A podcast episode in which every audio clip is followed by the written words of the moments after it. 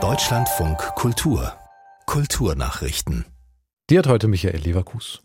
Der Anteil der Künstlerinnen, die im vergangenen Jahr in den größten Charthits in den USA beteiligt waren, ist auf 35 Prozent gestiegen.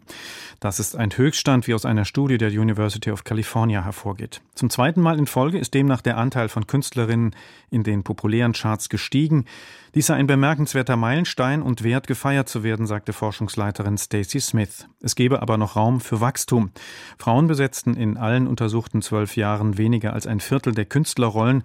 Das repräsentiere immer noch bei weitem nicht den 50 Prozent Frauenanteil in der Bevölkerung und im Musikpublikum.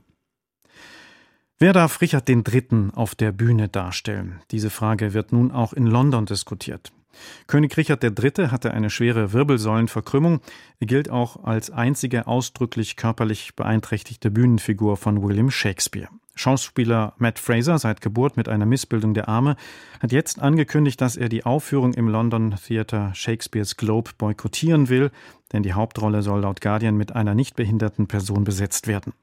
In Großbritannien nimmt der Widerstand gegen das sogenannte Cripping Up, die Darstellung körperlich eingeschränkter Menschen durch Nicht-Betroffene seit einigen Jahren zu.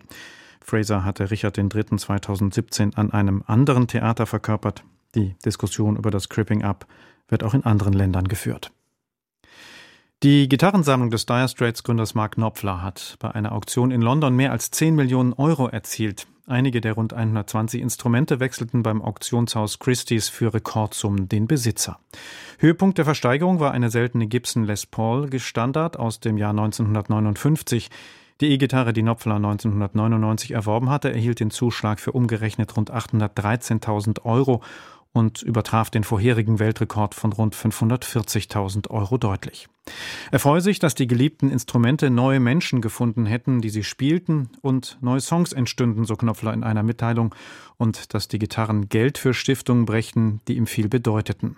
Ein Viertel des Auktionserlöses kommt unter anderem dem britischen Roten Kreuz und der Stiftung Teenage Cancer Trust zugute, deren Schirmherr Mark Knopfler ist. Die Landespressekonferenz Sachsen vergibt den Negativpreis Tonstörung in diesem Jahr an die staatlichen Kunstsammlungen Dresden. Das teilte der Vorstand der Arbeitsgemeinschaft heute in Dresden mit. Kritisiert werden Erschwernisse bei der Berichterstattung rund um die Kunstsammlungen. Vor allem bei Presseanfragen zum Einbruch in das Grüne Gewölbe 2019 sei eine mangelnde Kommunikationsbereitschaft aufgefallen, etwa dass der Pressesprecher oft nur schlecht erreichbar gewesen sei oder Anfragen teilweise gar nicht oder nur ausweichend beantwortet wurden. Ein eigentümliches Verständnis von Pressefreiheit habe sich auch zu anderen Themen gezeigt. Medienschaffende seien von SKD-Seite gebeten worden, ihre Texte vor einer Veröffentlichung vorzulegen. Direktoren der einzelnen Museen hätten nur in Begleitung der SKD-Pressestelle Auskünfte geben sollen.